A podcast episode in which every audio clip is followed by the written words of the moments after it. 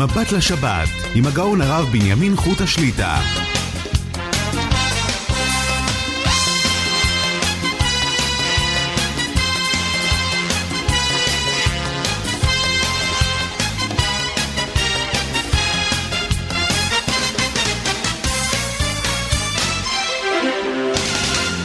שלום וברכה, ברוך השם, נפגשים לשעתיים, מבט לשבת, ערב שבת קודש, פרשת בו. כמובן, נודה בתחילה לצוות המסור והנפלא, ידידנו יורם יצחק וזנה, שם ישמרו וחייהו, וכן לידידנו אלי בנדר, השם ישמרו וחייהו, חפץ השם באדם יצלח להגדיל תורה ולאדירה. לפני שניתן את הזמנים, השבוע בסייעתא דשמיא בפתיח, ניגע קצת, נתחמם בעניין השעה. רבותיי, מה שקורה, אנחנו מיום ליום, רק אדם ישמע, יקרא, מה קורה פה בארץ הקודש, מה קורה בשלטון הרשע. ופה אני רוצה, רבותיי, לחמם ולחזק ולהראות לכם כמה שאנחנו, זה בדיוק התוכנית, שאנחנו ממש בדרך, אוטוטו לגאולה השלמה, שזה חלק ממרכיבי תהליך הגאולה. זה הדברים שקורים פה, שאין שום מוח אנושי מבין איך הכל פה בפשיטת רגל, בדברים שהמוח האנושי לא קולט. תכף ניתן מה רבותינו כתבו, שמי שיודע ושתכף ישמע את המקורות של חז"ל, לא יתבלבל מהתקופה הזו. אדרבה, ישמח שזה קורה מה שקורה.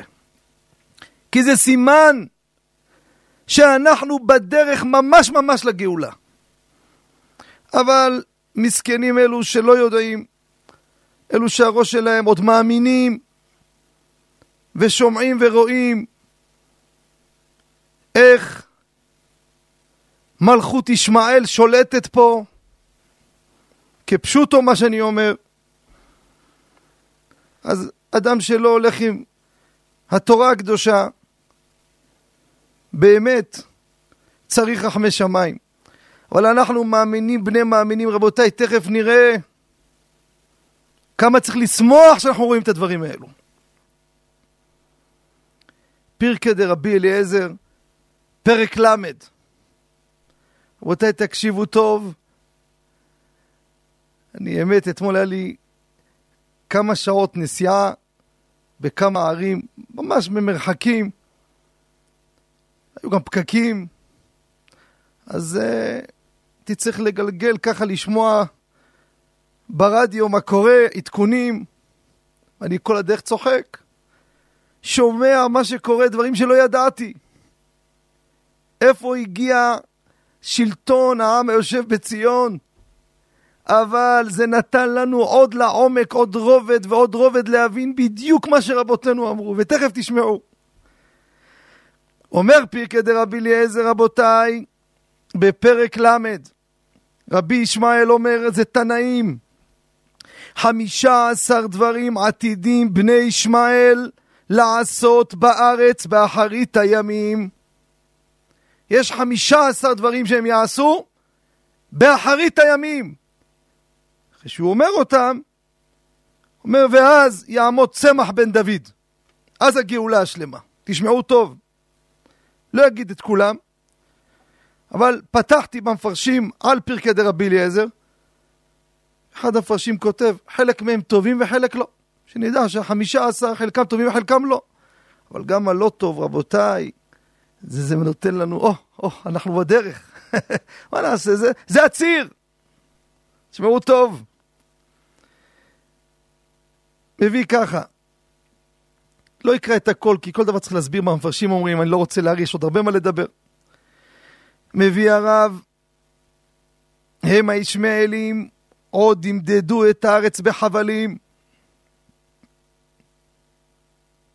ממשיך, מה הכוונה? שליטה שלהם. וירחק חוק מישראל, אין חוק. הם יחליטו מה יהיה פה. הנה השבוע החליטו שמחברים חשמל לאחיהם. אם זה חוק, אז יש גם כן את התיישבות הצעירה? לא, זה לא וזה כן. זה הם החליטו. ירחק חוק מישראל. וירבו עוונות בישראל. תראו שלטון הרשע בכל צעד וצעד איך להרבות רק שיהיה חטאים. ויבנו את הערים החרבות. מה זה עיר חרבה? זה בדיוק הבדואים איפה שגרים, הם יבנו אותם. תראו היום. נותנים להם, תבנו, רישיון, לא רישיון. ויטעו גינות ופרדסים. אתם יודעים שחברת קק"ל, אני אומר לכם את זה בידיעה, ידיעה בדוקה, אני לא אומר סתם נתון. אני לא יודע אפילו אם זה יתפרסם בתקשורת. חברת קק"ל לפני השמיטה, שדאגו ליותר מכירה וכולי, אבל אמרו שהם חייבים לטוע עצים בשמיטה בנגב כדי שלא יהיו כל מיני שבאים ובונים ומשתלטים ללא, ללא רישיון, אחר כך סיפור להרחיק אותם משם. ובפועל לא נטעו שום דבר. לאחר בירור למה לא נטעו? כי ראש הממשלה מחמוד עבאס נתן הוראה שלא ליטע אילנות. מי איתה ולא איתה זה מלכות ישמעאל תקבע פה. כך אומר פרקי דרבי אליעזר. ממשיך ואומר, ויגדרו פרצות חומות בית המקדש. הם לא נותנים ליהודים להיכנס להר הבית, זה דבר מצוין, אבל הם יחליטו, הם יגדרו את הפרצות שבחומות בית המקדש. הם עושים את הגדר. בואו נראה קבוצה יכולה להיכנס להר הבית. כי הם מחליטים, זה מלכות ישמעאל תשלוט פה. ממשיך פרקי דרבי אליעזר. ויבנו בניין בהיכל. אל-אקצא, הם בנו בניין בהיכל, זה לא בניין. ארמון בנו שם. ממשיך ואומר, ושני האחים יעמדו עליהם, נשיאים בסוף, הם ישלטו פה. מי ששמע את הנאומים בכנסת השבוע, יושבים שתי שרים ומדברים שיחה ארוכה בערבית. ויושבים לך מאה ומשהו חברי כנסת, לא מבינים מה הם מדברים. זה הוראת בעלות, זה שליטה של מלכות ישמעאל. ממשיך, ובימיהם יעמוד צמח בן דוד. לכן אני צריך לשמוח, רבותיי, אם זה מה שנקבע, זה מה שקורה, מצוין. ברור העולם קבע, הנה מה שנרשם לא לפני אלפי שנים. שלפני הגאולה מלכות ישמעאל תשלוט פה. מה הם ישלטו? נשמע פחד פחדים, אם זה המצב, מר עבאס ירום הודו. הוא ראש הממשלה. אני לא יודע למה אצלנו במגזר לא קוראים לו בשם ראש ממשלה, כל פעם נותנים שמות לאחרים. זהו, זה המציאות. תסתכלו בנגב, לא נוטעים עצים. אבל זה כתוב, פרקי דרבי אליעזר. ואז תצמח מלכות בית דוד. רבותיי, זה התהליך. ששומעים את הדברים האלו, לא להיבהל, לא ליפול ברוח. יש אנשים, יש אנשים, מה, איפה הגענו? פשיטת רגל, מחר מה יעשו? לא לפחד, זה חלק מהתהליך, זה חלק מחבלי משיח. חשבתי, ואמרנו את זה עשרות פעמים, כל פעם המשכנו עוד שלב, אמרנו, זהו, אולי הגענו לשיא. אין לנו על מי להישען אלא על אבינו שבשמיים. אמרנו אין הנהגה. אבל מה אגיד לכם, אתמול בנסיעה אני שומע נוסע שמקשיב וצוחק בדרך, צוחק, מתגלגל מצחוק. הגיעו מצב, אותה ממשלה שהיו עושים כל מיני איכונים ומי שייתפס חולה קורונה יוצא החוצה, אלפי שקלים קנס, ובידודים, ו... פשטו רגל. אדוני, אתה חולה קורונה, אתה תחליט לעצמך, אתה תבודד את עצמך, ואם תחליט כן או לא חיובי, אתה לא נותן דין וחשבון לאף אחד. זה, רבותיי, פשיטת רגל טוטאלית. זה בלשון רבותינו, אין לנו על מי להישען אלא אבינו שבשמיים. סתם הגיעו ל-16 אלף חיוביים ביום, אם לא יותר. כמובן, בימים הקרובים תשמעו שזה ירד, כי כבר לא בודקים אנשים. אבל כשאתה רואה את הכל אתה מבין. ומיום ליום, יוקר יאמיר. שבוע דיברתי הרב הגאון, הרב סבח מבאר שבע, אומר לי, יש וורט, בטח אתה מכיר אותו, אבל אני לא הכרתי את הוורט הזה, את החידוש הזה. כל כך שמחתי, אני אגיד לכם. אומר, לא כתוב בסימני הגאולה שמחירי המחירים וערך הדברים יאמיר. לא כתוב כך, כתוב היוקר יאמיר. קודם כל צריך להגיע להיות יוקר, עכשיו היוקר הוא מתחיל להמריא. תראו מה קורה היום. יוקר ברמה לא נתפסת. והגפן תיתן פריה, ויש שפע. כותב בעל הטורים רבי יעקב, הבן של הראש. אני מביא לכם את המקורות בפנים שתפתחו ותקראו את זה. בראשית, כ"ה פסוק י"ח: וישכנו מחבילה עד שור אשר על פני מצרים בואכה אשורה, על פני כל אחיו נפל. מה ההמשך? ולתולדות יצחק. אומר הרב, תקשיבו טוב איך זה יהיה התהליך. כך הוא כותב, איך יהיה התהליך של משיח בן דוד, אומר רבי יעקב הבן של הראש, רבותיי, זה בעל הטורים. זה מגדולי ההוראה. עליו כל עולם ההלכה זה על הטורים, ארבעה טורים. הוא כותב, על פניך לחיו נפל וההמשך לתולדות יצחק, לומר לך, כשיפול ישמעאל באחרית הימים, אז יצמח בן דוד שהוא מתולדות יצחק. מה זה ייפול? צריך להיות למעלה כדי ליפול. הנה עכשיו בבקשה. בבקשה. אפשר לזוז ימינה ושמאלה, אין פוצה פה.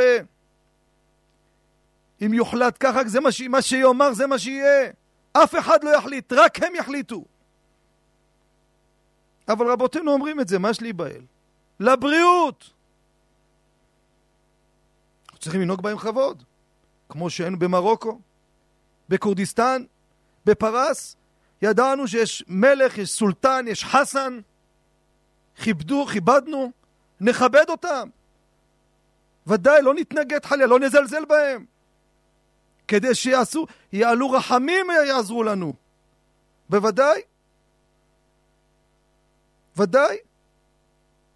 כי הם השולטים. את הרחמים שלהם אנחנו זקוקים בינתיים. זה רבותינו כתבו רבותיי. אפשר לעצום את העיניים ולחשוב דברים אחרים. אין בעיה, תמשיכו. מי שלא רוצה שיחשוב כיוון אחר. אבל זה רבותינו קבעו. אומר, כתוב כמה חודשים, אבל בוודאי בקרוב בעזרת השם. שבעה, תשעה חודשים, לא זוכר את הלשונות בדיוק. מזמן מזמן, אולי לפני שנה, שנה וחצי, קראנו את זה פה באחד הפתיחות, הפתיחים. אבל זה כתוב שהם ישלטו. זה לא שליטה שלהם, ריבון העולמים. זה כתוב, זה כתוב. בן דוד בב, זה התהליך. אם הוא יבוא בלי זה, אז יהיה פה צריך עיון. יהיה פה קושייה. אני אתרץ, בורא עולם, בחסד ורחמים, דילג על חלק מהזה, הכל יכול קודשא ברכו. הלוואי וידלג על זה. אבל כרגע אנחנו רואים שגם הצעד הזה מתבצע פה שחור על גבי לבן. אין מה להיבהל.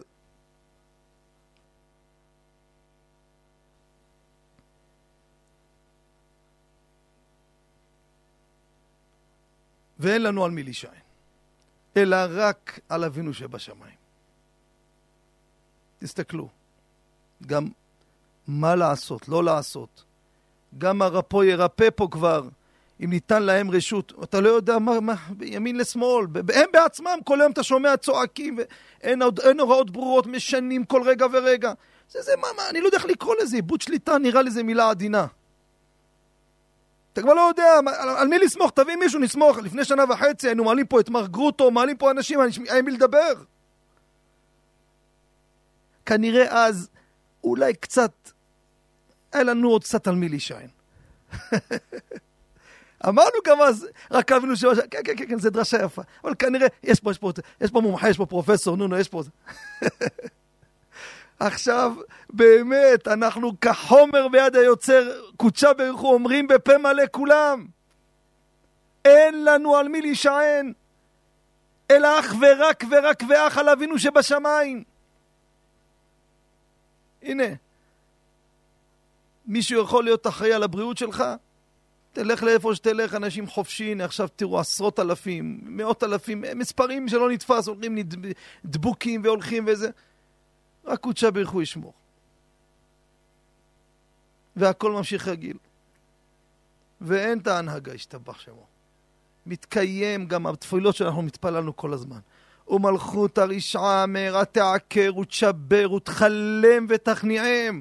אין לך יותר כלימה והכנעה ולעקור ולשבר את כל מה שהם בנו, הורסים, הכל הולך ונהרס. אני לא מדבר כאדם דתי. תשאלו, תשמעו איך, איך הציבור מדבר, אנשים שרחוקים, אומר, מאבדים את השפיות, מה קורה פה כבר? בשום, כל תחום אין שום כלום. אומר הפיקי דרב לזר, ירחק חוק מישראל. שם, שם, בבית המחוקים שלהם. מישהו יכול לדבר? סותמים את פיו, תוציא אותו החוצה מיד. משהו לא נתפס. בשוק אין דברים כאלו. ואם רוצה לדבר, קמים שתי, ראש הממשלה ירום הודו וחברו, הנה זה שני אנשים שאומר פיקד רב אליעזר, ומנהלים שיחה בערבית בכנסת, יושבים כל המחוקקים כולם, הם מנהלים שיחה בערבית לבריאות שלהם, וכולם יושבים בשקט. ואחרי זה מעלים חבר כנסת, מה אתה אומר על זה? אומר לי שום התנגדות, רק שיביאו מתרגם שנבין מה קורה. הוא צודק, הם שולטים ואתה פועל לטוב, אתה צריך מי שיתרגם לך את השיחה. הנה, זה מלכות ישמעאל שולטת פה. זה לא מפחיד. לא מפחיד. זה התהליך. רבותיי, זה רבותינו אמרו, שאתה רואה את, את הכל כתוב, זה לא שעכשיו איזה משהו שקרה וכתבו אותו. רבותיי, תשאלו מי שלא יודע מה זה פרקי דרבי אליעזר. מה זה, זה, זה, זה מקור המקורות שלנו. לשון קודשו רבי ישמעאל אומר. ממשיך שם אחד המפרשים מה זה וירבו עוונות בישראל. תקשיבו טוב. לא די שלא יעזבום לשמור. לא מספיק שהם לא... תעזבו את הדתיים, שישמרו, מה אכפת לך? לא! יכריחום לעבור עליהם. שמעתם? אנחנו נכריח אתכם. הנה רשע, רוצים לנתק את כל קווי הטלפונים הכשרים. יכריחום לעבור עליהם. הם יחליטו שמהיום אם אתה רוצה להיות טלפון כשר, לא יהיה לך טלפון כשר. יכריחום לעבור עליהם. הדמוקרטיה? מה? סעיף לפני כן קראנו, ירחק חוק מישראל. ווסידוס. דמוקרטיה. היה, היו היה. זה, זה אחד המפרשים מסביר פה, אני קורא לכם, צילמתי את הדף אצלי פה באולפן. קורא לשון קודשו, על פרקי דרב לזר. לא די שלא יעזבום לשמור, לא די שהם לא יעזבו אותנו לשמור, די, עזבו אותם בגטאות, שיעשו מה שהם רוצים. לא! יכריחום לעבור עליהם! רק זה, הכשרות והגיור והכל. ממשיך ואומר, פיקי דרב לזר, אחד הדברים, לא קראתי את הכל. ויקמל הנייר והקולמוס, מה זה? מחמת שרבי השקר והשוחד והחמאס בארץ, לא יועילו הכתבים והשטרי חובות. יכרות הכל. אין ערך, אין אמונה בשום דבר, אתה לא מאמין לשום מסמך שלהם. זה אומר, אומר ככה מסביר פה בפקד רב לזר. המשיך, ויפסול סלע מלכות, יפסלו מטבע מלכויות וכולי. כן, עוד ייפסל המטבע, כך כתוב בפקד רב לזר, רבותיי, צריך לדעת את זה. ייפסל המטבע, תתכוננו. ככה אומר פיקד רב לזר. וברוך השם. זאת אומרת שהגאולה של שלמה שתבוא בקרוב, הכל יבוא מנקי מחדש, ללא שום ספיחין ושום שאריות ממלכות הרשעה שהייתה לפני כן. וברוך השם רואים את זה, איך בעולם הוציא כאן, הוציא את המעט האלו ש, שנקראים מציבור שומרי התורה, הוציא אותם, שישארו הם לבד. הנה, בבקשה. נטו, נטו, ברוטו ונטו, כולם יד אחד איך לרמוס ו- וכל דבר שבקדושה להרוס. אבל אם זה מה שכתוב, אנחנו נבהלים? גם לאותם אנשים שעוד היו מדומיינים, מתוכנו אני מדבר. אה, ביבי, של מי להישען? ברוך השם שהשם הוציא אותו משם גם. לא שאני דואג לו. כדי שאותם אנשים יצאו כבר מהכפירה הזאת על מי להישען. אין לנו על מי להישען. אלא על אבינו שבשמיים. זה הסימן האחרון. ולכן רבותיי, כשאנחנו רואים את המתווה, ורואים, רק אנחנו היום בעצם נמצאים בתהליך שהדברים יותר מעמיקים ומתחדדים. כל הסימני הגאולה, ראינו אותם. היד רמה שואל, נו, הסימנים התקיימו. מה התירוץ? ודאי, אבל כנראה לא מספיק ברמה שקודשה ברך הוא קבע בסימני הגאולה. נכון, היה יוקר, אבל ככה? תשמעו איזה מחירים, תראו מה קורה היום. הכל באמת. עכשיו הדפסנו את קיבו שבת. אתם יודעים, 30-40 אחוז עלייה, לא מובן בכלל. עודם מדברים, אומרים, אתה לא עכשיו, זה עוד יומיים בראשון, עוד 10 אחוז. הנה הראשון הזה, עוד 10 אחוז על להניח. לפחות בוא נקנה להדפסה, לא, תקנה, תיקח אותו לך איפה לשים אותו בעיה שלך, תפסיד. אתה בא לדפוס עוד 40 אחוז, באיזה משהו אחד 60 אחוז עלייה 70. מה זה משהו לא נתפס? זה רק בתחום הזה. העץ, האוכל, מה לא? יאמיר, היוקר יאמיר. מה, הקשר? לא יודע, אבל רבותינו כך אמרו. זה משנה, תנאים. היוקר יאמיר, הגפן תיתן פריה. מלכות תהפך למינות. לא חלק. לשון, פשט. המלכות תהיה הפוכה כולה למינות ואפיקורסות. אם יש קצת לא ככה, אז זה לא כולה נהפכה למינות. או שגם אותם נהיו גם מינים, זה, אבל זה לא, לא נראה. אבל הנה, ברוך השם, כולם יצאו משם, מלכות תהפך למינות. כל דבר הכי מתועב, הופכים אותו לדבר מותר, לנורמלי, ללגיטימי. איפה היה דבר כזה? תגידו לי, זה מה שהיה. תשכחו מהסיפורים האלו. ההיסטוריה היהודית קיימת. אנחנו באלף השישי. מיום בריאת העולם לא היה אפילו אחוז קלוש מזה, מדברים הכי מזוהמים. הכי מכעיסים את הבורא יתברך. מי העז? בכלל, לדבר על זה בכלל. היום זה נהפך, אם אתה מדבר, רומז, אתה, אתה מחוק. מחוק. איך אתה מעז לדבר על דה ועל הא? אבל גם קודשה בריחו מנקה מנקה. כל הזוהמה, כל אותם, זה בעולם הנה מוציא, מוציא, מוציא. תראו, רק לאחרונה, לא, לא אפרט, בכל מיני חזיתות, הנה הוציא את כל הזוהמה מוציא, די, די, מספיק. שנבוא נקיים ומוכנים. נכון, תקופה לא פשוטה, רבותיי. ציטטנו את הגמרא, שני אמוראים מתווכחים האם בימים האלו כדאי לחיות פה או לא.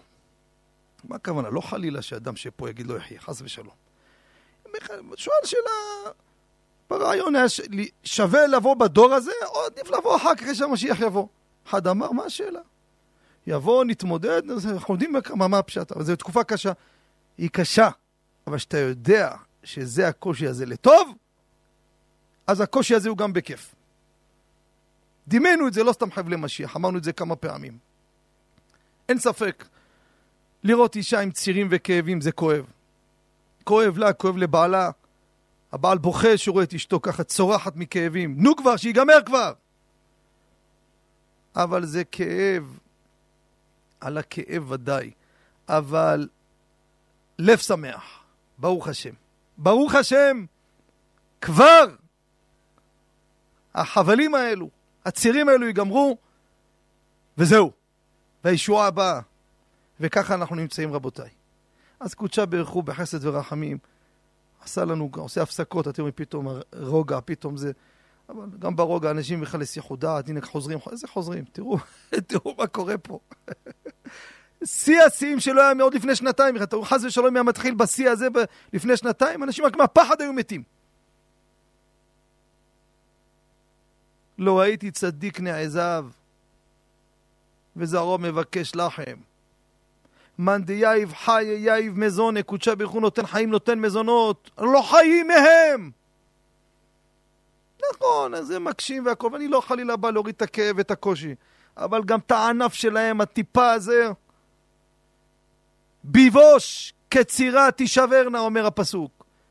שיתייבש העלה מעל החוט שבו, אז יישבר, כבר אין לו זכות ממך, כי גם הזכות הזאת שקצת הייתה להם, גם זה הולך.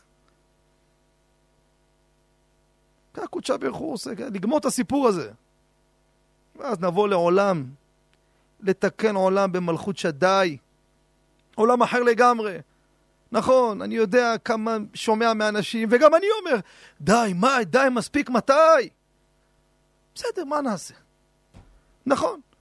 לפעמים אישה כבר מתפוצצת, הלכה לחדר לידה, כולם ברור להם עוד שעה היא יולדת, אבל בסוף, בעולם המעשה, אחרי שלושה שבועות חודש ילדה. היא הגיעה, על הצירים, מה אתה מדבר? היא מדומיינת? בסדר, היה, נרגע. כאבים ולא זזוז. מה זה יהיה? רבותיי, זה התהליך. צריך לדעת את זה ולהמשיך עם זה. וזה, וחלק מהתנאי להחיש ולזרז זה הציפית לישועה. אנחנו כי לישועתך קיווינו וציפינו כל היום. היום אומרים את זה בצורה ברורה, כל היום. מכל הכיוונים, לא יכולים לזוז לשום צד, מה שירצו לעשות לא יכולים. שום החלטה לא יכולים. מלכות ישמעאל תחליט. נקודה.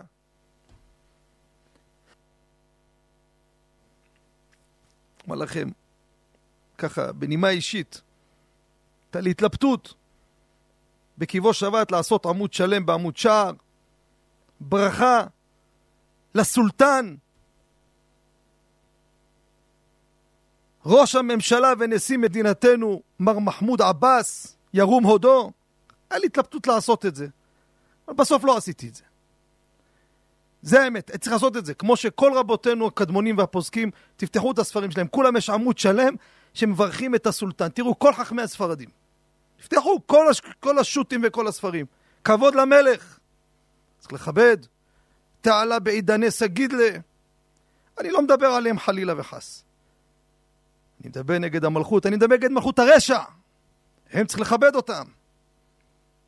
שאל אותי, אתה לא נבהל? לא, אני שמח. ברוך השם שהתהליך הזה כבר הגיע. והגיע בחסד ורחמים. לכן, אותם חרדתיים שנבהלים ממה שקורה, ואיפה אנחנו הולכים ואנחנו מגיעים, רגע, רבותיי, יש פה אחד שולט בכיפה, הכל בשליטה, הכל בסדר, מקבלים את זה, שיודעים את התוכנית, אז פחות נבהלים.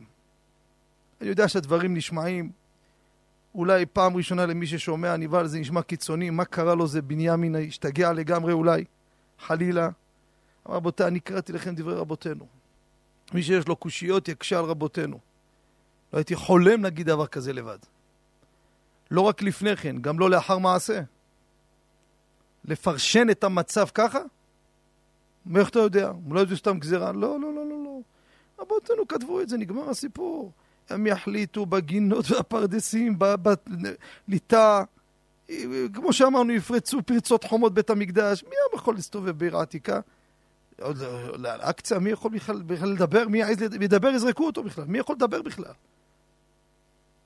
וכן על זה הדרך, תשימו לב בכל הדברים, ודברים שעוד לא מתפרסמים, כי הם מלכות הרשע יודעים איך להשתיק. אבל אנחנו בוטחים בקודשה ברוך הוא, יודעים, קודשה ברוך הוא, הוא זה שיחליט, הוא זה שעושה את הכל. אנחנו נתפלל שישים בליבו של המלך מר עבאס, שירחם עלינו, שיבוא, ידאג בתקציבים לתינוקות של בית רבן, לישיבות, למסכנים, למעונות, שראש הממשלה הזה, שם ישמרהו וחייהו, שם יפתח את ליבו, שיהיה רחמן עבור העם היהודי היושב פה, בארץ הקודש, תחת שלטון ישמעאל. זה מה שצריך להתפלל על זה, זה, זה המציאות היום. ובקרוב בעזרת השם נזכה לגאולה השלמה. אמן ואמן. לפני שנצא להפסקה, צריך לתת את הזמנים של התפילות. עדיין בבית המדרש אוהל רחל ביתר עילית ממשיכים את התפילות בקו הטלפון. מנחה ערב שבת בשעה עמידה, מחר, רבע לחמש. ערבית ליל שבת עמידה רבע לשש, שחרית תשע, מוסף עשר. מנחה של שבת, שימו לב, עמידה בשעה ארבע וחצי. ערבית מוצאי שבת לדוד ברוך השם צורי לאחר אמירת המבדיל בקודש לחול בשעה חמש וחצי. כל יום תפילת שחרית בשעה שש ורבע. קורבנות. מנחה מיום ראשון בשעה ארבע וארבעים. ערבית ראשונה סמוך לאחר מכן שיעור מפי אחד האברכים. וערבית שנייה בשעה עשר. כל זה בטלפון 077 22 22 211 לאחר מכן שלוחה אחת זה בשידור חי. יש שם שלוחה לכל מי שרוצה להשיג את הספר שבשעה טובה ומוצלחת יצא, קיבו שבת חלק ג', עוסק בעיקר במלאכות שבת, מלאכות הקשות, בישול, שיהיה חזרה והטמנה, בורר, סוחט, טוחן, לש, שמכין, נולד, יש עוד נושאים שם חשובים. זה בסייעתא דשמיא לאחר שבע שנות עבודה על הספר הזה, עם המון המון חידושים, גם באקטואליה, בטכנולוגיה, הכל סביב שבת קודש. מי שירצה, גם בטלפון הזה אפשר לשמוע בשלוחה, איפה להשיג בארץ. אני חוזר שוב, 077, חמש פעמים 211, דהיינו 077 22 22 22 11 זה לגבי, לגבי, אה, עד כאן זה הפתיח. לא חשבתי שנדבר גם בהלכה. שמעתי את ההתפתחויות, כמה שהספינה מיטלטלת. אמרנו, כמו ששנתיים אנחנו מדברים, איש את רעהו, יעזורו לאחיו יאמר חזק. אנחנו ממשיכים, רבותיי, באותו קו, אותו קו, ממשיכים, ממתינים, מצפים ומחכים לשמוע בקרוב שופרו של משיח, ותחזינה ענינו בשובך לציון ברחמים. בינתיים, ברוך השם, זה בחסד ורחמים, ברוך השם. יכולים לצאת, יכולים ללמוד, ברוך השם. מי שקורא את המדרש, ישלטו פה ישמעאל, זה ישמע מפחיד, ברוך השם זה בסדר. קודשי הוא עושה את זה בחסד ורחמים, ברוך השם.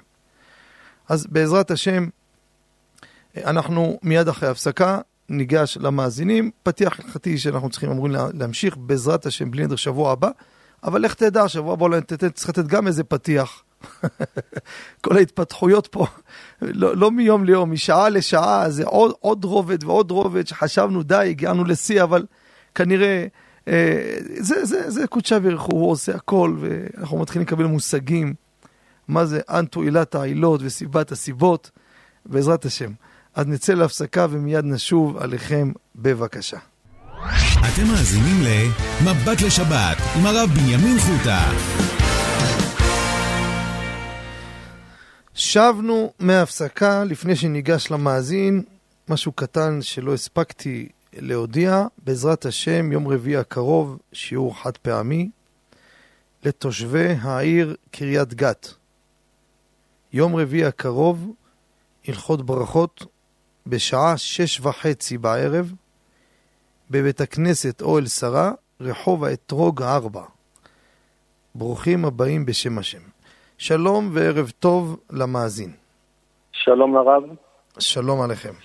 תודה לרב על החיזוקים והתוכנית, אוהבים לשמוע את הרב, את הדברים המחזקים. לא, לא נבהלתם מהמהלך. לא, לא, אנחנו אוהבים לשמוע וזה רק מחזק ומעודד אותנו. ברוך השם, ברוך השם. כבוד הרב, זה גם קשור קצת לשאלה שלי. לצערנו, אבא נפטר מהמגפה, ככה שם רצה. והשאלה היא, אה, בעצם אנחנו מתארחים אצל האימא, אנחנו מברכים ברכת המזון, ובברכת האורח עלתה השאלה, האם יהיה מותר לשנות את הפסוק, ברך השם חילו, ופועל ידיו תרצה, ללשון נקבה, או שאסור לשנות את לשון הפסוק.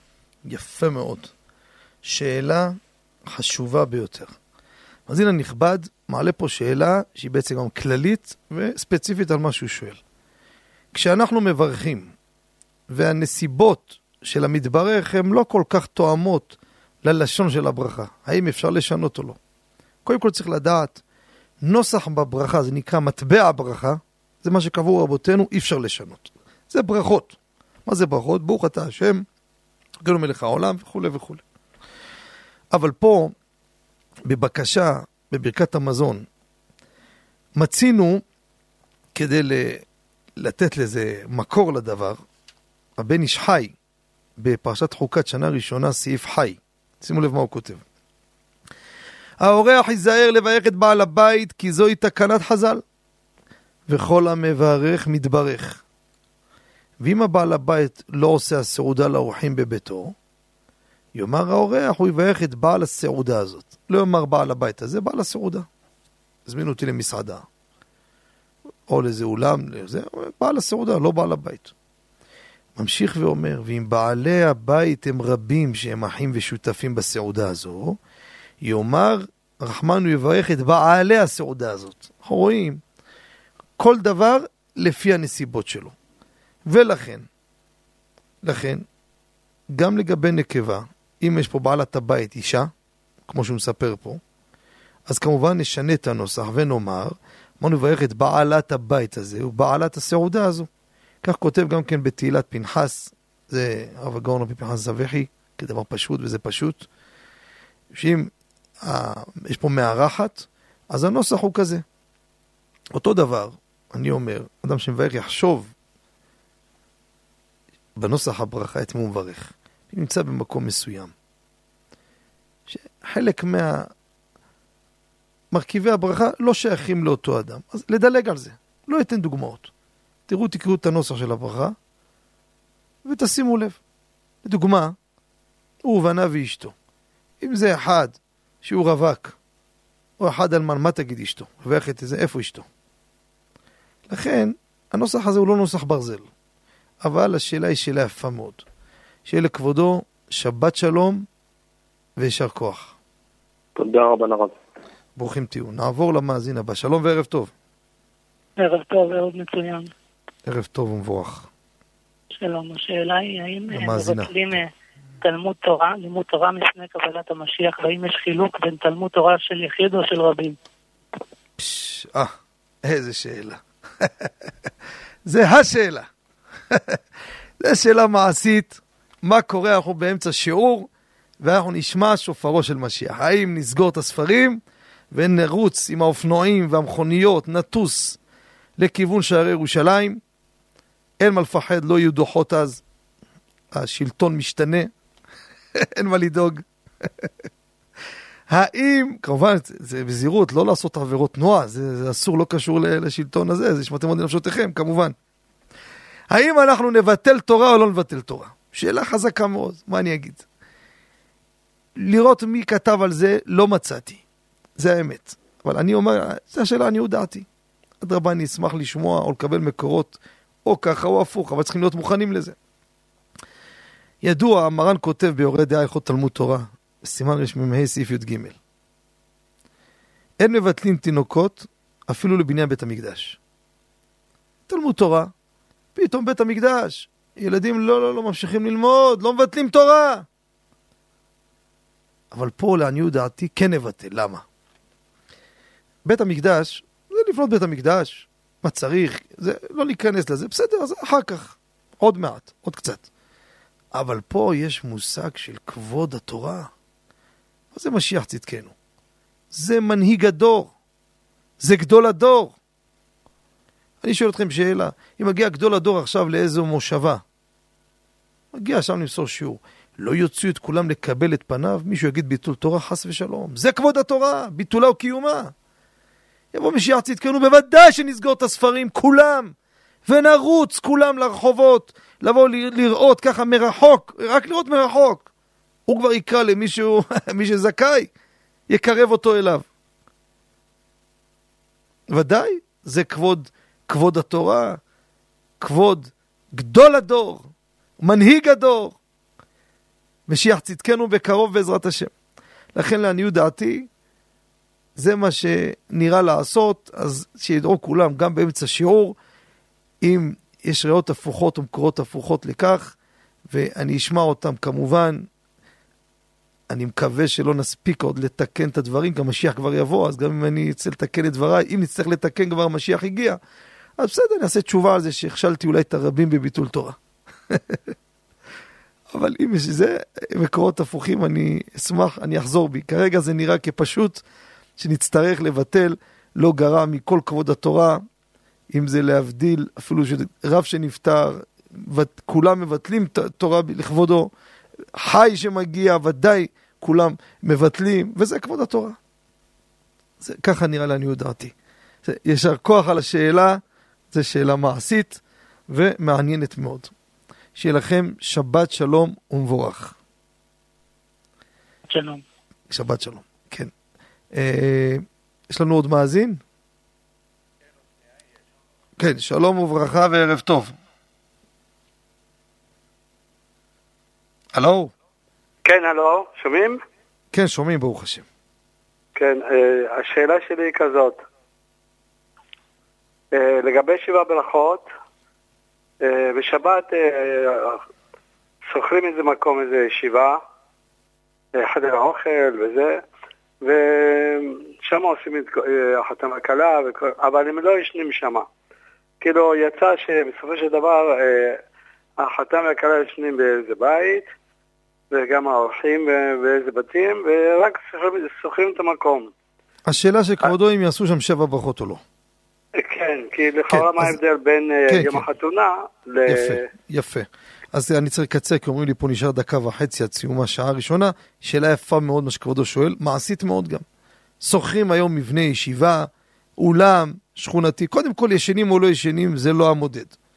יכול להיות בית חתנים והחתן והכלה לא ישנים שם, ועושים שבע ברכות בבית. הדגש הוא בבית. קודם כל, ליל החופה זה שמחה גדולה. כל הרעיון זה שמחה. לכן שם גם לא בבית חתנים יש שבע ברכות בלילה הראשון, שזה בחתונה ואחרי החופה. זה, לכן זה שונה משאר ימים. עכשיו פה, מה שכמרן כותב באבן העזר סימן ס"ב, שצריך גם בית חתן, עשרה ובית פנים חדשות. אז בית חתן באמת, מה שזה, אז יש בית הוריו למשל, ידוע, יש עדות אחרת, כמובן אשכנזים, חלק מהספרדים גם מברכים בכל מקום, אבל מי שהולך כמו פסק מרן ומרן הרב עובדיה גם פוסק ככה, שוודאי שלא מברכים. לגבי אולם שכור, יש תשובה כתב יד, שהביאו אותה בקובץ בית הלל, חשוון תשע"ה, עמוד צ"ט, מי שהביא את זה זה ידידי רבי יוסף חיים כהן, קונטרס ידי כהן, עמוד נ"א, תשובה כתב יד שמרן עובדיה פסק באולם שכור, לא מברכים שבע ברכות. זה לא נקרא בית חתנים. נכון שהוא שכר אותו לשבת, אפילו אם הם ישנים שם.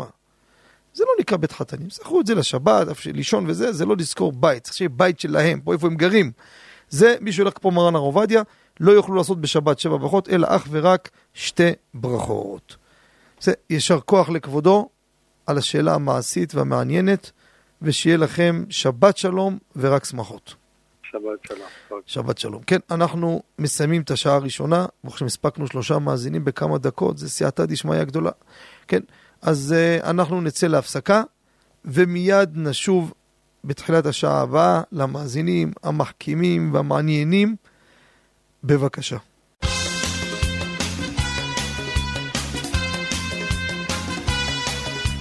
מבט לשבת, עם הגאון הרב בנימין חוט השליטה.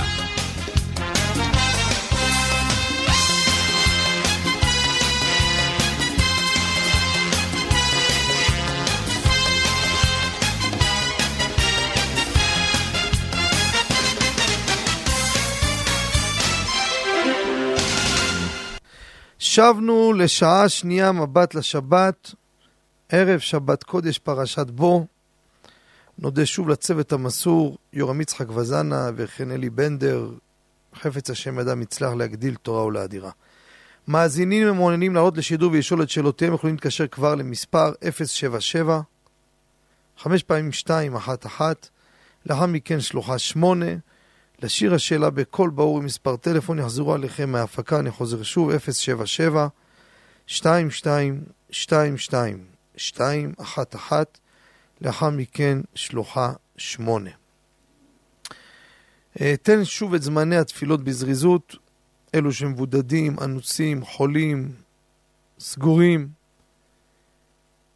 מתקיימים התפילות, משודרות התפילות בבית המדרש שואל רחל ביתר עילית בקו הטלפון 077 5 פעמים 211 בשלוחה אחת בשידור חי, כל יום תפילת שחרית קורבנות בשש ורבע, מנחה ארבע וארבעים, ערבית ראשונה סמוך, ערבית שנייה בשעה עשר, אחרי ערבית ראשונה יש שיעור מפי אחד האברכים.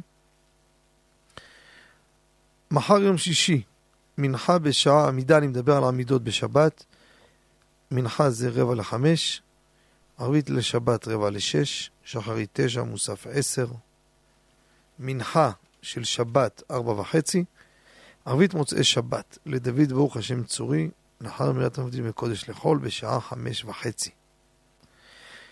אה, כדרכנו נותנים את הבמה למחברי ספרים, כל מי שרוצה פרסום לספר שכתב במקצועות הקודש, בכל מכמני התורה, בכל התחומים, פרסום ללא תשלום בפינה החשובה הזו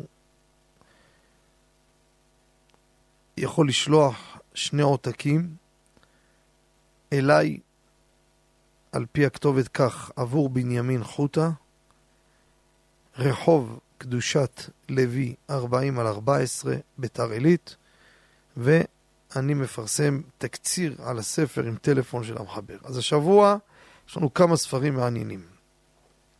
ספר אחד נקרא בית עובד שערי צדקה. ספר עבה, כתב אותו הרב הגאון שי ששון עובד, שליטה. ספר כולו עוסק בדיני צדקה לפי סדר השולחן ערוך, ביורה דעה. ספר מקיף עם דיני מעשר כספים, דיני הלוואה, עבודה יפה. הוא גר באלעד, הטלפון שלו להזמנות 054 84 77 458 אני חוזר שוב 054 84 77 458 עוד ספר מיוחד רעך כמוך. הדרכה מעשית בהנהגות בין אדם לחברו. ספר יפה, מנוקד, חיבר אותו הרב הגאון, זכי הרבים, רבי רפאל זר, שליטה,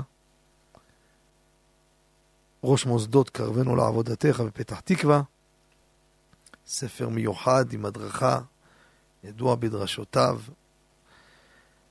אפשר להשיג בטלפון 03 90 91 313. אני חוזר שוב, 03 909 1313.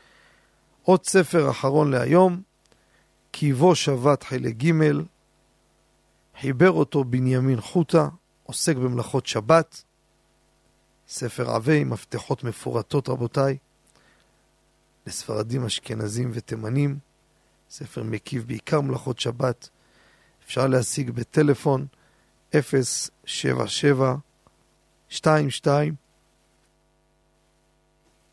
שתיים, שתיים, שתיים, אחת, אחת.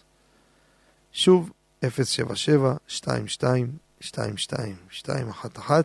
לשמוע שם בשלוחה את כל ההסבר, איך אפשר להשיג את זה. כן, אנחנו, עד כאן זה הפתיח. מכאן אנחנו פונים למאזינים המיוחדים. שלום וערב טוב למאזין. שלום הרב, ערב טוב. ערב טוב. רציתי בבקשה לשאול את הרב, כידוע, שנה בשנת השמיטה אה, אסור לשתול עצים אה, או פרחים וכדומה. אה, פשוט רצינו לשאול, אצלנו בעיר, ממה שהבנתי, העירייה עשתה הסכם כזה שכביכול הוא מאושר על ידי הרבנות הראשית, שהם מוכרים את כל השדות, את כל השטחים הציבוריים ואת כל הגינות הציבוריות לגוי. האם אחרי כזה דבר זה נחשב משהו שיהיה מותר אחריו לשאול, לבקש, לשתול עצים, או שזה דבר שכביכול לא מכיר באמת את, ה, את הקרקעות? יפה. שאלה מיוחדת. מאזין הנכבד, באיזה עיר כבודו גר? הלו? מחילה, איזה עיר כבודו גר? רמת גן. לא שמעתי שוב. אני לא. אני לא שומע את המאזין. אני גר ברמת גן הרב. או, עכשיו שמעתי. כן. אז הנה, המאזין פה שואל, יש להם בעירייה, הם סומכים על היתר מכירה, שמי שהתיר היתר מכירה זה מרן רבנו עובדיה עטרת ראשנו, היתר מוצק, מבוסס, ושואל המאזין, האם הוא רשאי לבקש מהעירייה שאצלהם ברחוב, תשמעו חבר'ה, יש פה קצת, uh, הכל אלוקים שונים, בואו תסדרו פה, תשתלו לנו פה פרחים. מה השאלה? וכידוע יותר מכירה, אם לסמוך עליו או לא זה מחלוקת.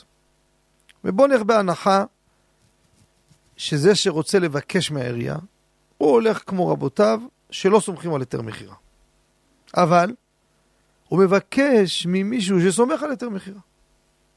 העירייה חוברת לשלטון, והם דרך הרבנות הראשית תיקנו וסידרו את היתר מכירה, לפי היתרו של מרן רבנו עובדיה יוסף, שהתיר את הדבר.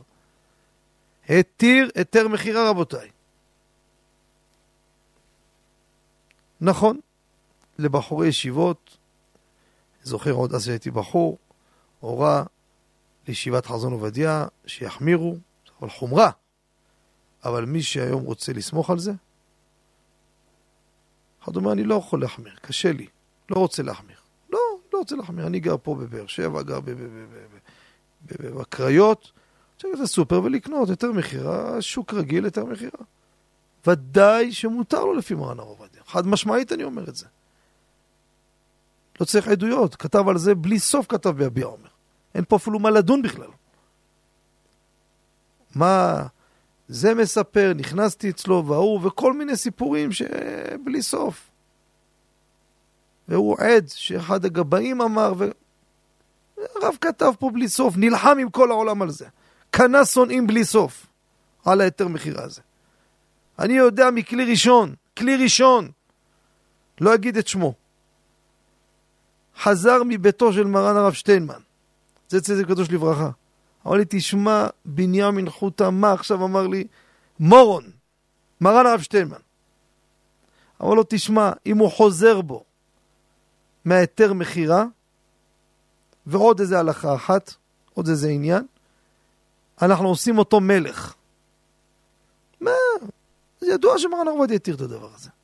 הנעון שלי אותי יודע שאני מחמיר, קונים נוכרי, שפע, הכל ברור, אבל צריך לדעת, אי אפשר למחוק את ההיסטוריה ואת כל תורתו של מרן. וממילא, ממילא, מה אני רוצה לומר פה? אנחנו צריכים לדעת כלל לא רק פה, בכל התורה כולה. השאלה הזו חוזרת, שהמאזין הנכבד שואל, שאלה גם בהלכות שבת. מה קשור להלכות שבת? יש פה מישהו מקל באיזה עניין, אני יכול להגיד לו שעשה לו בשבילי את המלאכה הזו? שאלה? אני מוציא רבנו תם, שבת. מה יש לי מישהו, או מישהו מבני הבית לא מוציא רבנו תם, יצא שבת, בוא תדליק לי בבקשה את האור. הלו, אבל אתה מוציא רבנו תם. כן, אבל הוא לא מוציא. איך מתייחסים? הכלל, שיש כלל, זה עוזר לנו לתרץ את כל השאלות. כללים זה לפני הכל, רבותיי. מי שלומד את הכללים והיסודות, חייו שונים לגמרי. שימו לב. אם זה שמבקש מהאחר שיעשה לו משהו, האם הוא, זה המבקש, שהוא לא מקל, לא מתיר את הדבר, לא נוהג היתר, כמו זה שהוא רוצה לבקש ממנו, למה אתה לא נוהג היתר? האם אתה חושב שמעיקר הדין אסור? ככה אתה קיבלת את הפסק מרבותיך, ככה יצא לך, לא משנה. זה אסור? או לא, זה מותר. רק אני רוצה להחמיר. פה תלוי הדבר. אם יושב אדם עכשיו ברמת גן, והוא אומר, מה פתאום, יותר מכירה? חס ושלום, מה זה פתאום? איסור גמור, אני כמו הרב אלישי והחזון איש ו... אה, אסור? אז איך אתה מבקש מהם? אתה מחטיא אותם. אה, הם עושים מותר להם? אבל הם, אתה אומר שהם, זה, זה, לא תבקש מהם. אבל אם אתה אומר, תראה, אני הולך עם רבותיי, נכון, אבל לא גרע מספק, אפילו אתם יודעים. תראו, כיבו שבת החדש שיצא, הבאנו את ההלכה, שמותר לספרדי בשבת להוציא סיר מרק, מרק מהמקרר, או סיר עם דגים, שיש בו הרבה רוטב, שניכר הרוטב. אפילו לא 30 אחוז, אבל אם זה ניכר, זה נקרא לך. הלכה פשוטה ופסוקה וברורה. ביביע עומר, בחזון עובדיה, פשוט. רק אם יש מעט זה נקרא יבש, התבשיל הזה. אסור לשים אותו על הפלטה, אבל הוא, יש לו שכן, אשכנזי, תעשה טובה, בוא שים את זה על, ה... על הפלטה. באופן שזה, המרק לא קר לגמרי. אמרתי מקרר זו דוגמה לא נכונה. הוציאו את הסיר, שמו אותו על השיש, וכבר גמרנו, לא יצאו על ידידו, אבל הוא עדיין קצת חם. אשכנזי מותר לנו להחזיר על הפלטה. מותר או אסור? מותר. מרן, לדעת מרן אסור. קיבלנו הוראות מרן בתורת ספק. כל עוד שזה בספק, אני יכול לבקש מהשני. אם אני, פה שלנו אסור, תשימו לב, זה, זה, זה עוד כלל בתוך כלל שהבאתי פה. כי מי ששמע את הכלל הראשון יכול להתבלבל פה. אז ככה, דבר, וזה כמו רבנו תם, אני נוקט לחומרה רבנו תם, לא יכול לבקש ממישהו אחר. אם אני נוקט אסור, אז זה שבת. אסור לך מדיני שבת לבקש ממישהו אחר. פה, יש לו על מי לסמוך אותו, אחד הוא מתיר. אבל אם נוגד זה איסור גמור, אין על מי לסמוך, ודאי שיהיה בעיה לבקש מהם. אבל בדרך השאלה המעניינת, סגרנו פה עוד כמה פרטים על אותו כלל. יישר כוח לכבודו, שיהיה לכם שבת שלום ומבורך. תודה רבה שבת שלום. נעבור למאזין הבא, שלום וערב טוב. שלום ערב טוב. שלום למאזינה. שלום, שלום. קודם כל רציתי להגיד תודה רבה רבה על עשייה, על התוכנית הבאמת המחכימה שעוזרת לנו המון. אה, יש לי שתי שאלות, אם אפשר. אה, קודם כל, אני בשנת אה, אבל על אבא שלי. רציתי לשאול, אצלי בבית בדרך כלל, כאילו רוב הזמן הכל ברמה דלוק, באזור המטבח, וכל הזמן אנחנו שומעים, יש דברי תורה והכל, ועכשיו יש לי קצת בעיה עם השירים, אני לא יודעת איך, איך עליי לנהוג. אם אני צריכה כל פעם שיש שיר, אני צריכה ללכת להנמיך, להגביר, איך, איך אני אמורה לנהוג במצב כזה? זו השאלה הראשונה. השאלה השנייה? שאלה שנייה, האם מותר לקרוא את, אה, את חומש דברים בערב שבת בלילה? זאת אומרת, אם מותר לי להתחיל איתו בערב שבת, או אני יכולה, לפעמים צריכה רק שבת בבוקר. ככה. אמ, בואו ניגע בשאלה הראשונה קודם. המאזינה שואלת, היא בתוך שנת אבל, אסור לשמוע שירים, והיא שומעת שיעור תורה, מקשיבה לרדיו. יש טוב שתי דברים. דבר ראשון, תוכניות שהן לדוגמה כמו תוכניות שאנחנו מדברים, בדרך כלל אין שירים, אבל יש פרסומות עם מוזיקה. פרסומות עם ניגון זה לא נקרא שירים, זה אין איסור לשמוע. זה דבר ראשון צריך לדעת. ניגון שהוא בא בתור ניגון לשיר, זה נקרא שיר, ניגון. גם שהוא בא בתור ליווי לפרסום וכדומה, זה גם לכן בבין המצרים יש פרסומות. עם הניגון אין בזה בעיה, זה דבר ראשון. עכשיו, אם ו... עכשיו, יש תוכניות מוזיקה, שאנחנו יודעים עכשיו שעה יש מוזיקה. באמת, יש בעיה. זה בעיה. עד כדי כך שיש תשובה אני לא הבנתי אותה, אבל זה מה שהוא מביא, בשבט הקהתי בחלק ה' סימן רשכ"ה. הוא אומר, מה קורה בני הבית? האם מותר להם להדליק? הוא אומר, מותר להם להדליק, אבל האבל מוטל עליו לא להיות שם. מה, יגרמו להורים לצאת? נו, זה כיבוד אב ואם. ובאמת גם זיכרון יצחק כותב, שום כיבוד אב ואם, יש להם בעיה. לכן, אם הם רוצים לשמוע, הם צריכים לשמוע בחדר אחר או יותר נמוך. אבל תוכניות של מוזיקה, עכשיו אם יש תוכנית שיש לנו פה הרבה דיבורים, ופתאום שמים איזה שיר, לא צריך להשתגע, נמצאים בחדר השני, כמובן נמצאים קרוב, אז מנמיכים את זה, כן? לא לעשות מזה ממש כוונה, וממש באים ליהנות מהדבר. אם שומעים למשל משכן שירים, שזה גם קורה, או למשל אדם נוסע באוטובוס, אז מרן הרב עובדיה בחזון עובדיה אבלות, חלק שני עמוד שס"ז, מביא שמה שלא התכוון לשמוע מהשירים. לא להתכוון. להסיח דעת, לחשוב על דברים אחרים, אבל הוא שומע, עם כל זה, לא נחשב כבא לשמוע השם, כי הוא לא בא לשמוע, הוא לא מתכוון ליהנות מזה, הוא לא מתכוון לשמוח מהשירים. הראש שלו הוא מסיח דעת, הראש שלו במקום אחר. אלו הכללים פחות או יותר בנושא הזה של שמיעת שירים בדרך זה בבית. עכשיו לגבי השאלה השנייה.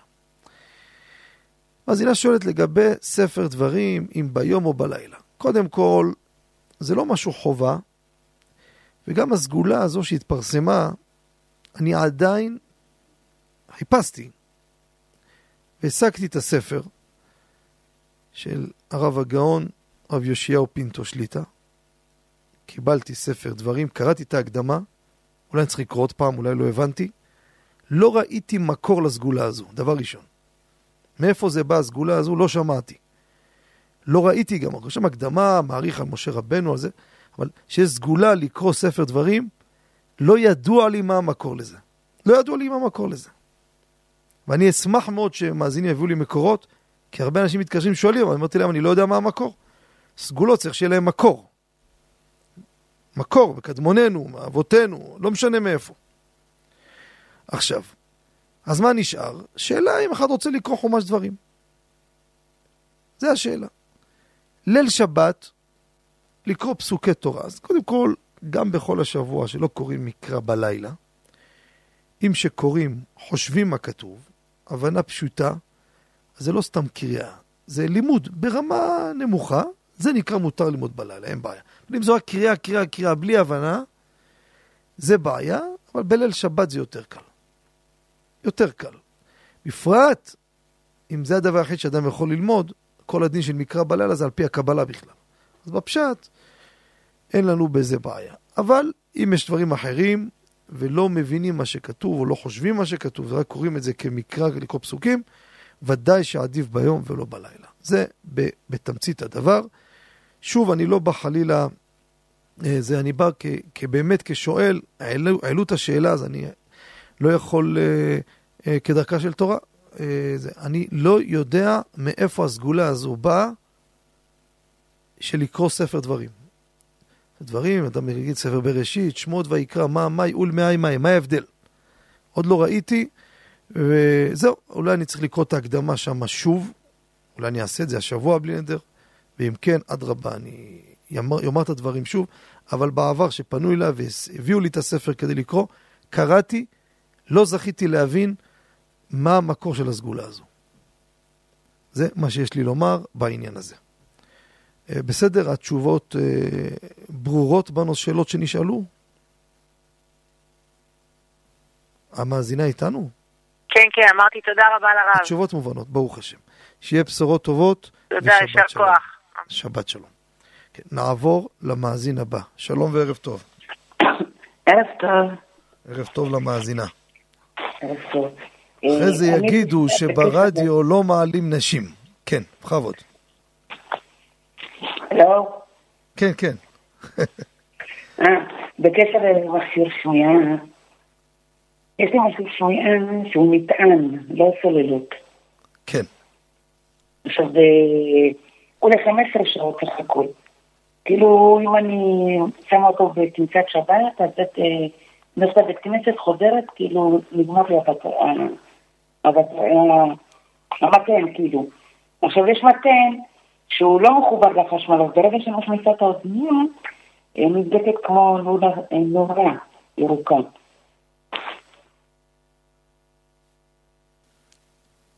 כן. אז בקשר לשבת, מה אני עושה עם זה? רגע, כשאת מכניסה אותה, בעצם מתחיל הטעינה. זה לא בחשמל אבל, כן.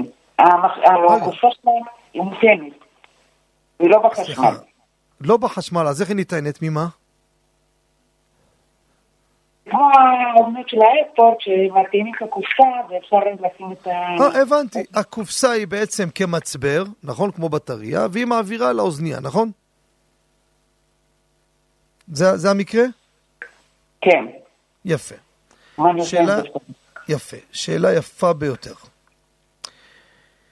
והשאלה הזאת, רבותיי, לא פשוטה.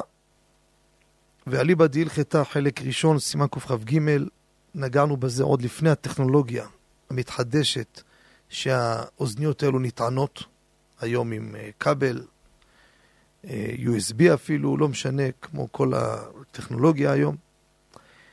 המכשירים הישנים זה גם מחליפים בטריות, מה עושים? ובספר הבאתי שילד קטן, בואו אני מתחיל מפה, אחרי זה נעבור למבוגרים. יש ילדים קטנים שהם שומעים על ידי המכשירים האלו, ופתאום המכשיר הזה מפסיק, הילד מאבד את האיזון שלו. הוא נבהל, הוא מבולבל, יש ילדים קטנים, ורק לפני שבועיים יש שיטת שמיעה על ידי שתל, שזה דרך המוח. הגיע מישהו אצלנו לאוהל רחל לבית המדרש לכולל, לשאול את השאלה, ורציתי כדרכי לבדוק, למשש, לראות בידיים. הוא באמת הלך, הביא את הבת שלו הקטנה, ועשינו כמה ניסיונות, ושם הסיפור הוא סיפור לא פשוט. בפרט שקורה בשבת, שהילדה או הילד הקטן עוברים במטבח צמוד למקרר, ואז זה מגנט. הוא נקלט למקרר, ואז הוא בעצם מתחיל נורה להבהב, זאת אומרת שכבר הוא לא שומע. כי המגנט צריך לשדר למגנט לכיוון המוח, והוא קפץ למקום אחר. מה עושים? הילד עכשיו מסכן לא שומע, מה עושים בשבת? צריך לבוא לנתק אותו, לאפס אותו מחדש, להפעיל אותו. אז בצורך גדול, כמבואר בסימן ש"ז, סעיף ה' במרן, שבו, דש... כל, כל המלאכה הזו דרבנן. כל הנורות האלו, כל המכשירים האלו, כולם דרבנן, רבותיי. זה גם הנורות שם, זה לדים, הכל דה רבנן. דה רבנן, אבל זה דה רבנן, אסור. אבל, לבקש מגוי, זה נקרא שבות דשבות. הדה רבנן זה שבות, וכשאני אומר לגוי לעשות, שגם לומר לגוי זה גם דה רבנן, זה כבר דה רבנן על דה רבנן, צורך גדול מותר. ודעתו של מרן הרב עובדיה, בחזון עובדיה שבת א', עמוד השנ"ז, מביא שדעת רוב האחרונים, זה לשון קודשו, רוב האחרונים, אפילו חזון איש, בעירובין סימן ק"ג, בשונה הלכות, שתמיד הולך עם החזון איש, ביערות, בעמוד ת', הוא תמה על החזון איש בזה. אבל החזון איש ככה אומר, ששבות דשבות בצורך גדול גם על ידי יהודי. לא דווקא גוי. זאת אומרת, אם אני אעשה בשינוי, באופן שאין לי גוי, בשינוי את המלאכה דרבנן, שבות דשבות בצורך גדול. מה זה צורך גדול? דוגמה שמרן עובדיה מביא, זה לא כל דבר יעשה בשינוי, חס ושלום. יש חולה מסכן, רוצה לישון, הוא לא יכול, אין לו איפה לישון חדר אחר, הוא דלוק. חולה סובל, צריך לישון אם לא החולה הזה מכביד עליו. זה סיבה רצינית. פה בשינוי נכבה. דרבנן, בשינוי. זו דוגמה שאני אומר, שמרן עובדיה לא סתם בחר את הדוגמה הזאת, זה לך דוגמה ממש צורך גדול. ילד קטן שמאבד את הנושא של השמיעה, זה ממש יכול לגרום לו פה, ממש בלבול, דברים פשוטים. חוסר איזון, ממש חרדה, לא פשוט בכלל. פה אנחנו נעשה אותו מהלך. יביא גוי, ואם אין גוי, יחליף את הבטריה בשינוי. ואם זה טעינה, אותו סיפור. זה לגבי קטן. אבל גדול. פה המאזינה, אישה גדולה. נכון שלא נוח. ברור לי כשמש, אנחנו מבינים אדם שפתאום המכשיר שלו לא זה, לא פשוט. אז פה יש לנו בעיה. ומה שהמכשיר, הקופסה שמטעינה את, ה, את האוזנייה, נכון שלא מחובר לחשמל, היא מחוברת לבטריה. זה גם פעולה. זה אסור בשבת לעשות. מה כן צריך לעשות? צריך לראות אולי, או להביא עוד אוזנייה ספייר, שהיא בעצם תהיה בטעינה, שימו לב, שימי לב, על שעון שבת, ונגיד למחרת ב-12 השעון שבת תכבה, באופן שהיא מחוברת לחשמל לקיר, שיכבה, אין כבר חשמל. אני שולף את ה... את ה... זה כבר אין חשמל, אני לא עושה שום פעולה, שום, נור, שום נורה לא תדלק. בהנחה שזה ככה, שום נורה לא תדלק. לוקח אותה ושם אותה, יש לי כבר את הספייר. זה הדרך להטעים בשבת, אי אפשר לעשות כדבר הזה. זה התשובה בנושא הזה. בסדר? הלו? התשובה ברורה, גברת? אה, כן, אני אנסה עוד ללכת לשם ולראות אה, מה אני עושה עם זה, או שאני אחליף את זה. לסוללות אולי, שלא תהיה לי בעיה. או זה, או תראי אם יש לך משהו ישן אפילו, שהוא יהיה כספר. זה גם רעיון. שם. אוקיי. שיהיה. אריכות ימים לא- ובריאות. אמן. שבת שלום. ומבורך. שבת שלום. ומבורך. כן, אנחנו נצא להפסקה, ומיד נשוב למאזינים הנכבדים, בבקשה. אתם מאזינים ל"מבט לשבת" עם הרב בנימין חוטה. שבנו מההפסקה, לפני שניגש למאזין, אני רוצה פה לתת אה, תיקון והבהרה. אה, ממש בהפסקה כרגע שלח לי הרב הגאון יהודה בן דוד, בעל משנת יוסף, שלח לי פה מייל, וגם ביררתי תוך כדי בהפסקה, התקשרתי לרב הגאון, הרב חגי שושן, שליטה, שהוא זה שהיה ממונה בין כל נושא ההיתר מכירה השנה, מול כל אנשי החקלאים בארץ, וככה אמר לי. אה, הרבנות, אף שסומכים על היתר מכירה הכל, אבל הם נתנו הוראה ברורה, שזה היה חלק מההסכם של היתר מכירה, שמועצות לא ישתלו פרחים בשמיטה. שימו לב. ההיתר מכירה, הם הגבילו את זה, היה על זה דיונים, הם רצו, בסוף, שורה אחרונה, ברבנות הראשית לא אישרו את הדבר הזה. ולכן, ולכן, אין שום אפשרות לבקש מעירייה מסוימת שרוצים, מבקשים שישתלו פרחים ברחובות או בגינות, כי הגבילו את ההיתר מכירה, בנושא הזה לא התירו להם אה, להשתמש בהיתר מכירה עד כדי כך, ולכן בפועל זה אסור, ולכן אין לבקש מהם אה, לשתול את הפחים. יישר כוח ותודה רבה לרבנים. כן, נעבור למאזין. שלום וערב טוב. שלום עליכם, כבוד הרב. שלום עליכם. אה, שאלה, כבוד הרב, לגבי, ראינו מה שכותב הרמב"ם, שאין מתרפאים בדברי תורה.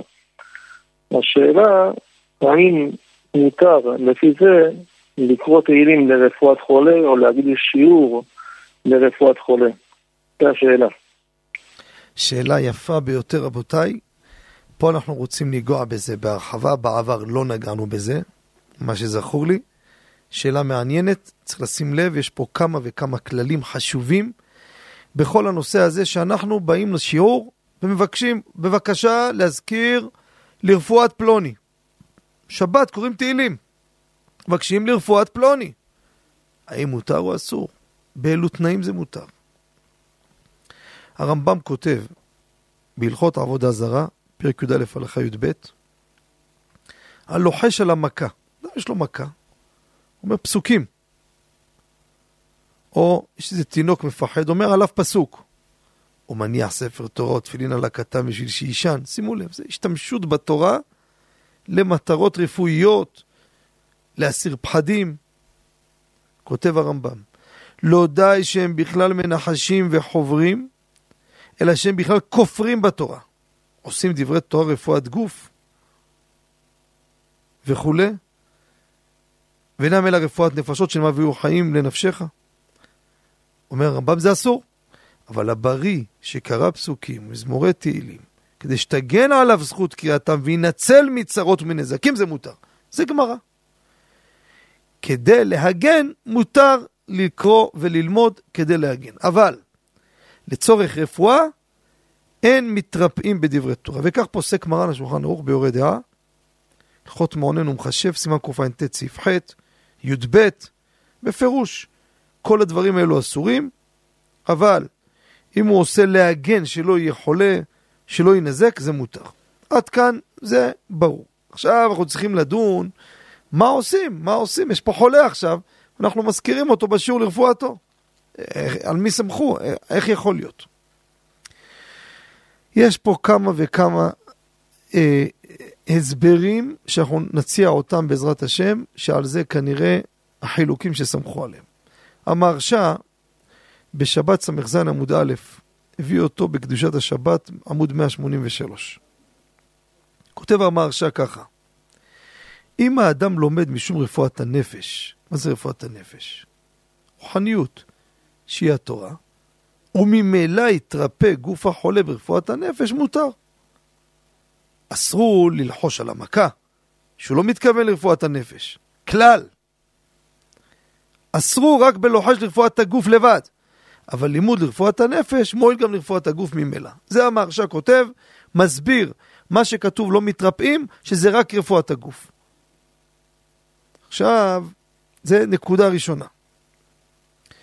יש ספר של הרב רוזנטל, משנת יעקב, על הרמב"ם על עבודה זרה שם, עמוד ק"ג, הוא נשאר צריך עיון, אבל הוא רוצה לתרץ, כשאנחנו קוראים תהילים יש יהי רצון. אומרים, תכפר עוונותינו, הוא אומר, זה רפואת הנפש. בדרך אגב, גם רפואת הגוף. הוא לא, הוא נשאר צריך עיון, לא כל כך לקח את התירוץ הזה. ציץ אליעזר, כן, בחלק י"ז סימן ל', חלק מהתירוצים שלו הלך עם התירוץ הזה. אבל מביא הציץ אליעזר חידוש גדול רבותיי, ממש שמחתי שראיתי את זה. מביא את המאירי, אחד הראשונים, על שבת ס"ז. שימו לב איזה חידוש אומר המאירי. כל האיסור להתרפאות בדברי תורה, דהיינו לקרוא לצורך רפואה, לקרוא טילים לרפואה, כל זה מדובר כשאותו חולה לא עושים לו שום רפואה למכתו, רק לומדים לרפואתו. זה אסור. אבל אם הוא לוקח דברי רפואה, לוקח תרופות, הולך לטיפולים, פה מותר ללמוד ולקרוא טילים לרפואתו. אה, יסוד גדול מאוד. כל מה שאמרו, רק אם הוא מתמקד רק לוחש, לוקח פסוק, בוא נרפא אותך בפסוק. זה אסור. אבל אם הוא לוקח תרופה, אז הוא מתרפא במשהו אחר, מותר להגיד דברי תורה עליו, תהילים ולהתפלל, אין שום בעיה. עוד תירוץ הוא מביא הציץ אליעזר, תירוץ שלו כבר, דייק את זה ברמב"ם. ממש תענוג לראות את זה. כמה התורה, חוכמה יש בתורה רבותיי. רק צריך לשיעורי תורה וללמוד. פיקודי השם ישרים מסמך אלף. אתה רואה, חוכמת התורה, מים שאין להם סוף. הוא מדייק ברמב"ם, תראו איזה דיוק. הרמב"ם איך כותב? אבל הבריא שקרא פסוקים ומזמור מתהילים, זה הלשון הזה. תגיד, קרא מזמורי תהילים.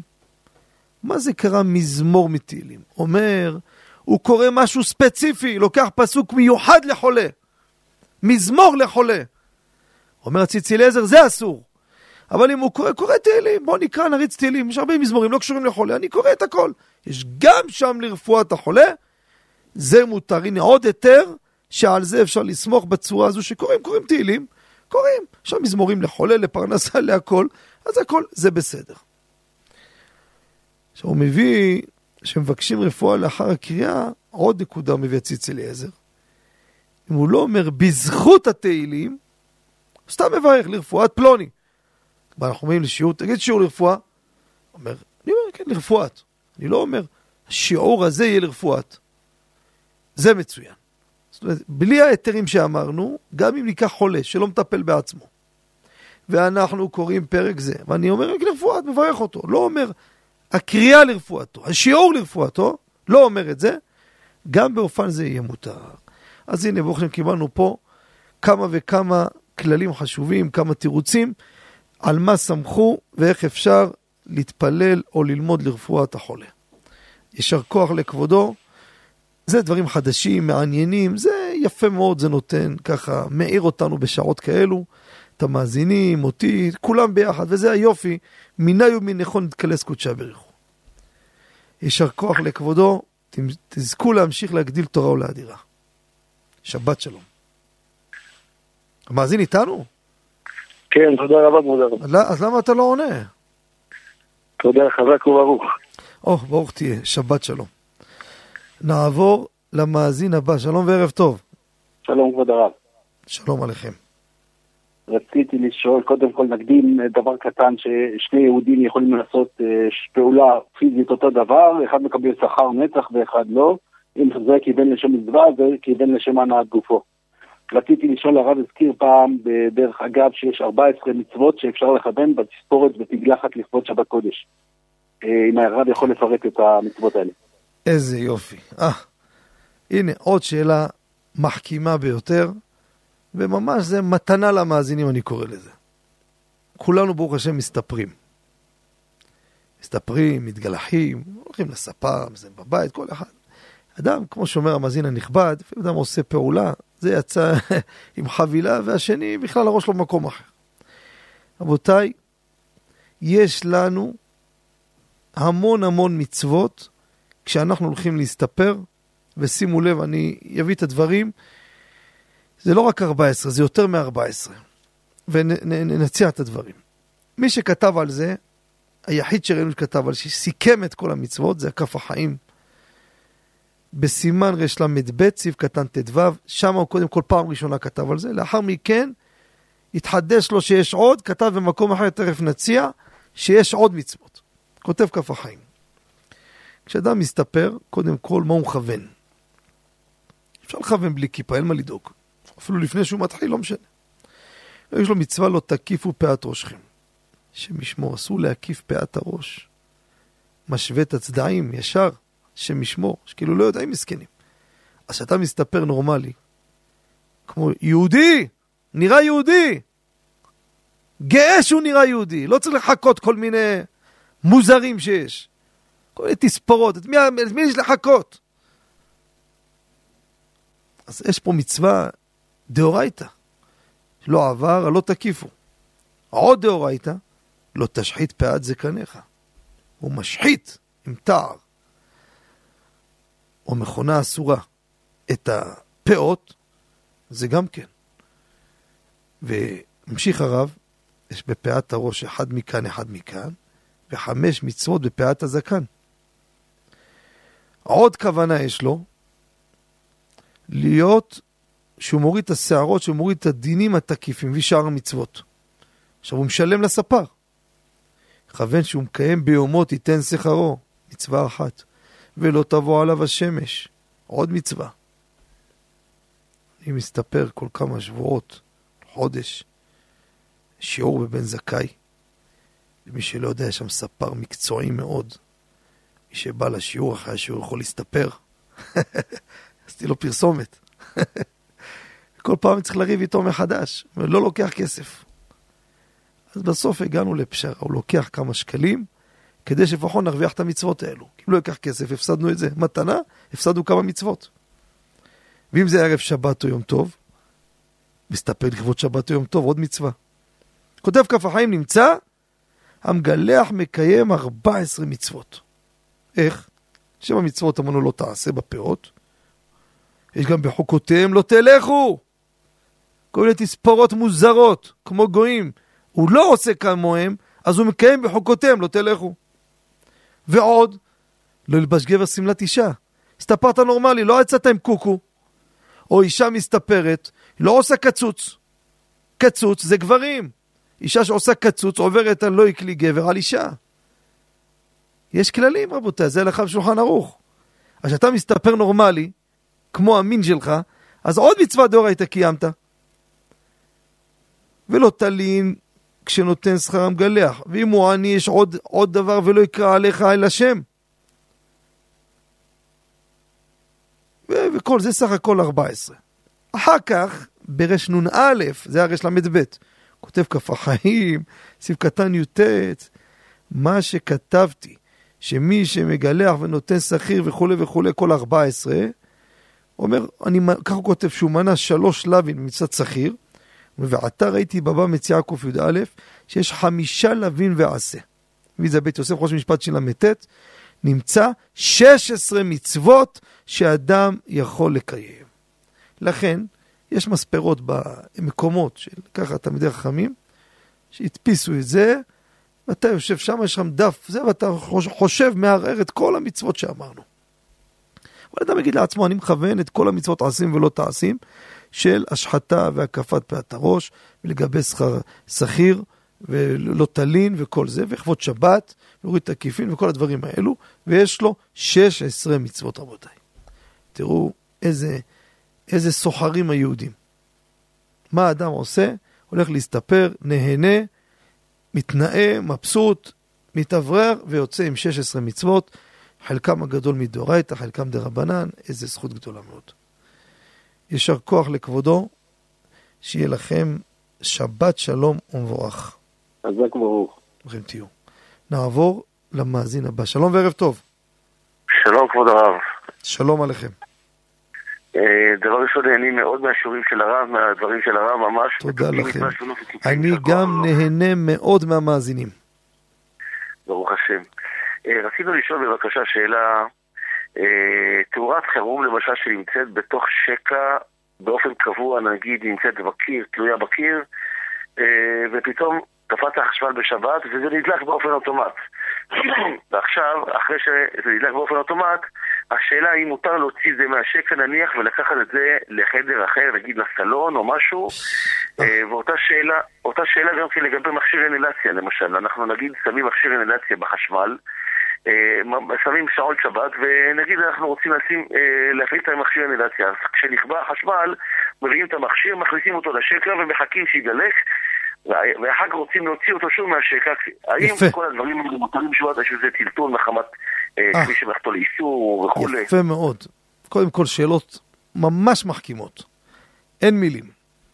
תראו מה קרה, יש פה תאורת חירום, לדים בבית, שמנו חורף, שלא יהיה תקלות, אבל קרתה תקלה, מזג האוויר, קפץ החשמל, אין חשמל בבית. רוצה לקחת את המנוע, קראת לחדר.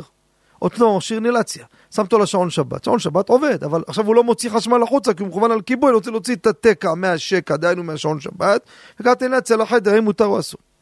כלל בידינו, שימו לב, כל תקע מחובר לשקע, אם הוא קבוע שם, לדוגמה, אני מזכיר את זה בחגים, תקע של ההצתה החשמלית של הקיריים. זה דבר שלא מנתקים אותו דרך כלל. יש מטבחים שמוציאים כל שבוע, כי צריכים לחבר את הפלטה, אבל יש הרבה מטבחים שהוא מתחת לארון, רק בחגים מנתקים אותו.